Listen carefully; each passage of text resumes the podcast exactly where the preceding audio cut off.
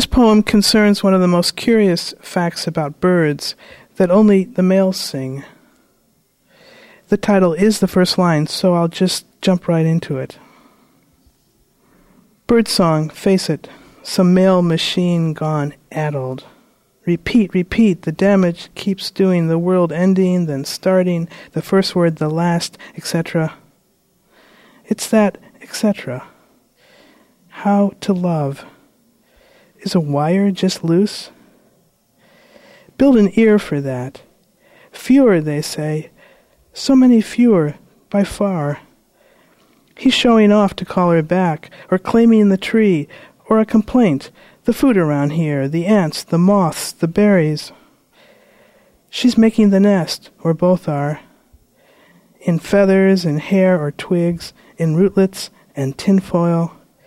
Shiny bits seen from a distance, a mistake.